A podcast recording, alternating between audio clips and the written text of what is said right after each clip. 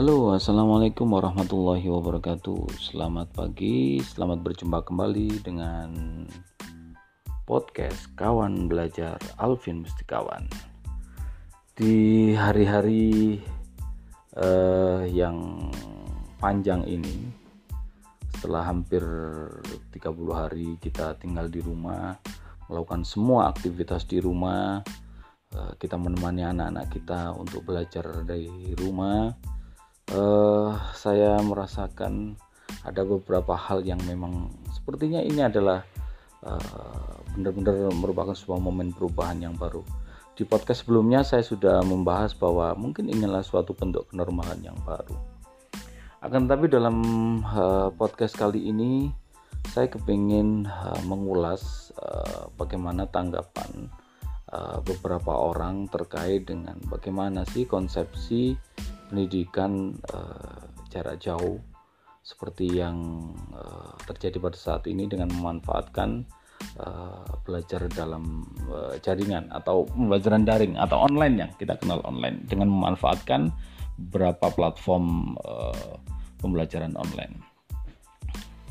Akan tetapi beberapa hal ada yang uh, yang menurut saya terjadi uh, miskonsepsi menurut saya dan uh, membutuhkan suatu pelurusan atau jaminan tertentu sehingga uh, pembelajaran daring terutama di aspek ujiannya itu bisa tetap menjaga marwah dan tetap memenuhi aspek standar minimal dari kecukupan sebuah evaluasi.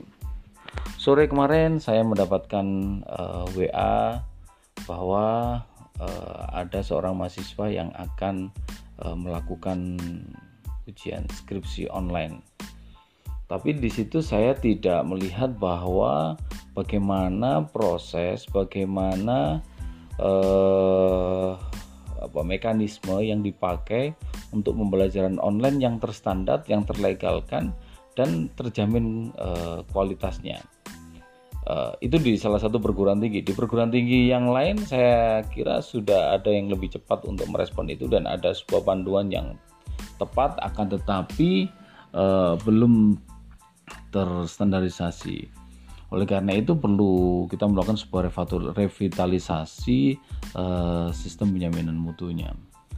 Kalau di sekolah berbeda lagi. Kemarin saya uh, menemani anak saya, bukan menemani ya eh, apa namanya ya anak saya kemarin mengikuti ujian tengah semester di dari rumah yang itu soal diberikan pagi hari dan dikumpulkan eh, di sore hari oleh uh, anak saya kepada gurunya. Waktu yang sangat panjang dengan soal yang uh, apa namanya sama persis uh, yang diberikan di sekolah yang itu semestinya dikerjakan dalam jangka waktu 90 menit. Akan tetapi kalau dikerjakan di rumah itu dikerjakan dalam jangka waktu hampir berapa jam ya? Uh, sekitar uh, 7 sampai 8 jam.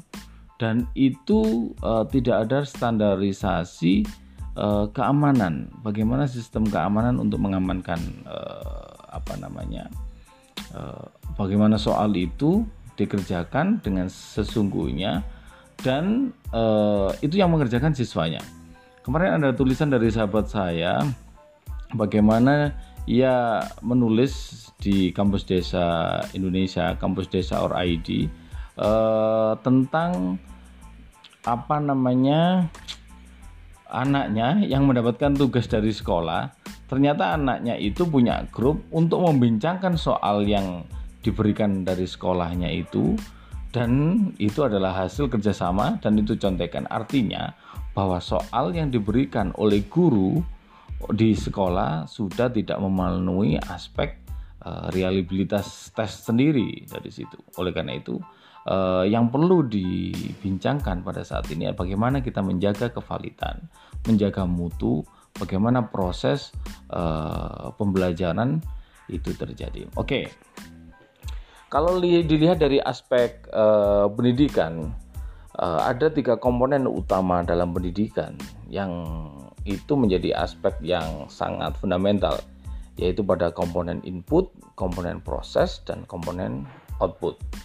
Berbicara mengenai komponen input, melihat situasi dan kondisi yang seperti ini, eh, masing-masing uh, uh, apa namanya penyelenggara pendidikan, baik itu di level dasar, menengah ataupun tinggi, ha, perlu melakukan sebuah restrukturisasi perencanaan pendidikan yang dalam hal ini mungkin dari aspek uh, kurikulum.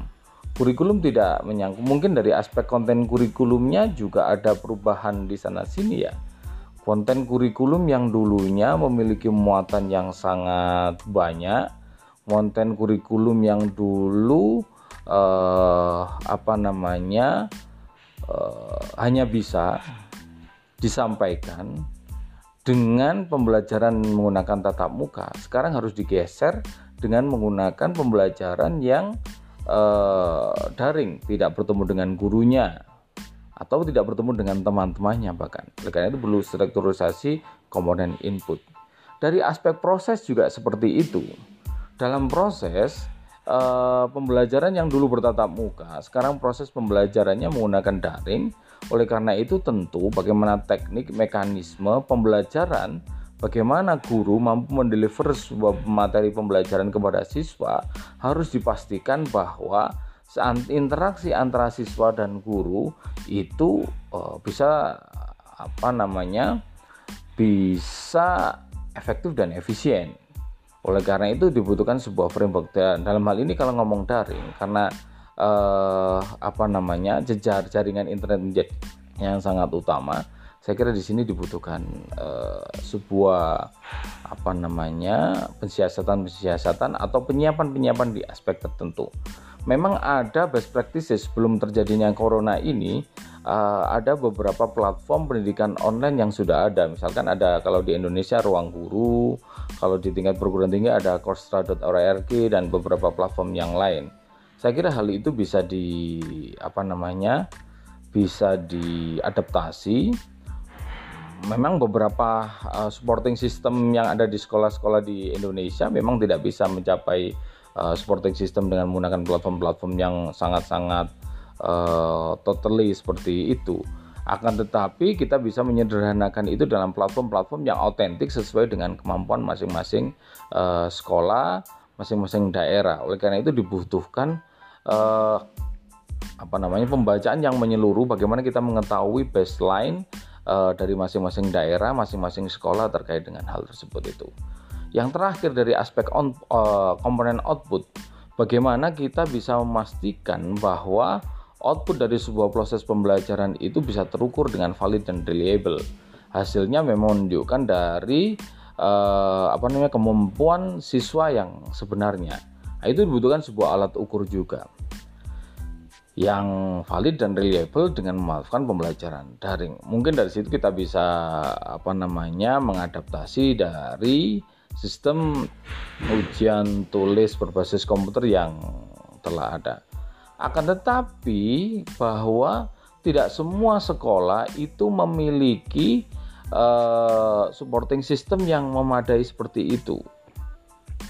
Nah, oleh karena itu kita perlu membicarakan itu. Lah, itu kalau di level dasar dan menengah. Begitu juga di level perguruan tinggi. Level perguruan tinggi mestinya memiliki fleksibilitas yang jauh lebih luas, jauh yang jauh lebih leluasa dibandingkan sekolah e, dasar dan menengah. Di perguruan tinggi, uh, kalau dari komponen input kurikulum pada saat ini memanfaatkan uh, rencana pembelajaran semester, tentu perlu adanya sebuah restrukturisasi RPS yang itu memang uh, achievable untuk uh, pembelajaran daring. Tentu di sini supporting sistemnya baik pendidikan dasar, pendidikan menengah atau pendidikan tinggi itu perlu memberikan sebuah awareness kepada dosen, kepada guru untuk uh, memahami tersebut itu. Jadi literasi digital merupakan suatu hal yang sangat utama di sini. Jadi awareness terhadap sistem itu yang perlu dilakukan uh, dalam hal ini tataran kementerian umumnya atau kita tidak kalau memang kalau saya aspek kementerian sangat berat kalau dibebankan maka kita bisa secara mandiri memberikan sebuah penyadaran penyadaran itu uh, terkait bagaimana uh, literasi digital itu uh, uh, apa namanya difahamkan kepada semua orang. Begitu juga aspek pembelajaran. Kalau di perguruan tinggi, saya melihat bahwa ada proses pembelajaran yang memang banyak sekali. Ada kita temukan hampir setiap perguruan tinggi memiliki platform untuk pembelajaran uh, elektronik atau e-learning dengan menggunakan ada yang menggunakan Moodle atau platform-platform yang lain. Akan tetapi di situ uh, sekali lagi proses uh, apa namanya uh, proses pembelajarannya masih belum terjamin kualitasnya, mutunya di sana. Karena apa? Karena platform yang dibangun sistem penjaminan mutunya masih sistem penjaminan mutu yang masih uh, banyak sekali yang menggunakan uh, yang manuali, tidak berbasis elektronik. Di aspek ujian juga seperti itu. Ada mahasiswa yang tadi saya sampaikan di awal ada mahasiswa yang mau ujian skripsi, bagaimana platformnya belum belum terjamin. Masa misalkan begini, uh, yang menyediakan itu yang membuka platform misalnya dengan menggunakan Zoom. Zoom uh, yang menjadi hostnya dosen pengujinya yang satunya dan uh, pengujinya uh, anaknya uh, apa namanya siswa yang ikut ujian uh, itu dia menjadi partisipan. Mestinya di situ disiapkan sebuah apa namanya platform yang didesain uh, ya eh, masing-masing admin di kampus itu menjadi hostnya gitu loh atau prodi menjadi hostnya begitu loh sehingga terjamin dari aspek uh, kualitas manajemen uh, apa namanya pembelajaran daringnya atau yang lain-lain. Jadi ini membutuhkan sebuah revitalisasi uh, sistem penjaminan mutu terutama sistem uh, pembelajaran dan lain-lain. Oleh karena itu ya memang situasi telah berubah. Corona ini menjadi sebuah alasan yang apa namanya kuat yang itu dalam hal ini adalah memaksa kita semuanya untuk berubah dengan uh, untuk masuk pada dunia yang benar-benar baru dan ketika masuk ke dalam dunia baru dengan mekanisme yang berbeda kita tentu tidak boleh abai terhadap konten atau capaian kurikulum atau target-target yang telah kita tetapkan sebelumnya. Saya kira itu eh, sahabat eh, pembelajar di Indonesia. Senang sekali berjumpa dengan Anda. Semoga eh, hari-hari Anda eh, penuh dengan keberkahan Anda semuanya diberikan kesehatan oleh Tuhan Yang Maha Esa, oleh Allah Subhanahu wa taala dan Anda semuanya tetap bisa bekerja, berkreasi dalam situasi yang semuanya uh, telah berubah ini. Sekian dari saya. Selamat uh, berjumpa lagi dengan podcast kawan belajar Alvin Mustikawan di episode episode berikutnya. Sekian, assalamualaikum warahmatullahi wabarakatuh.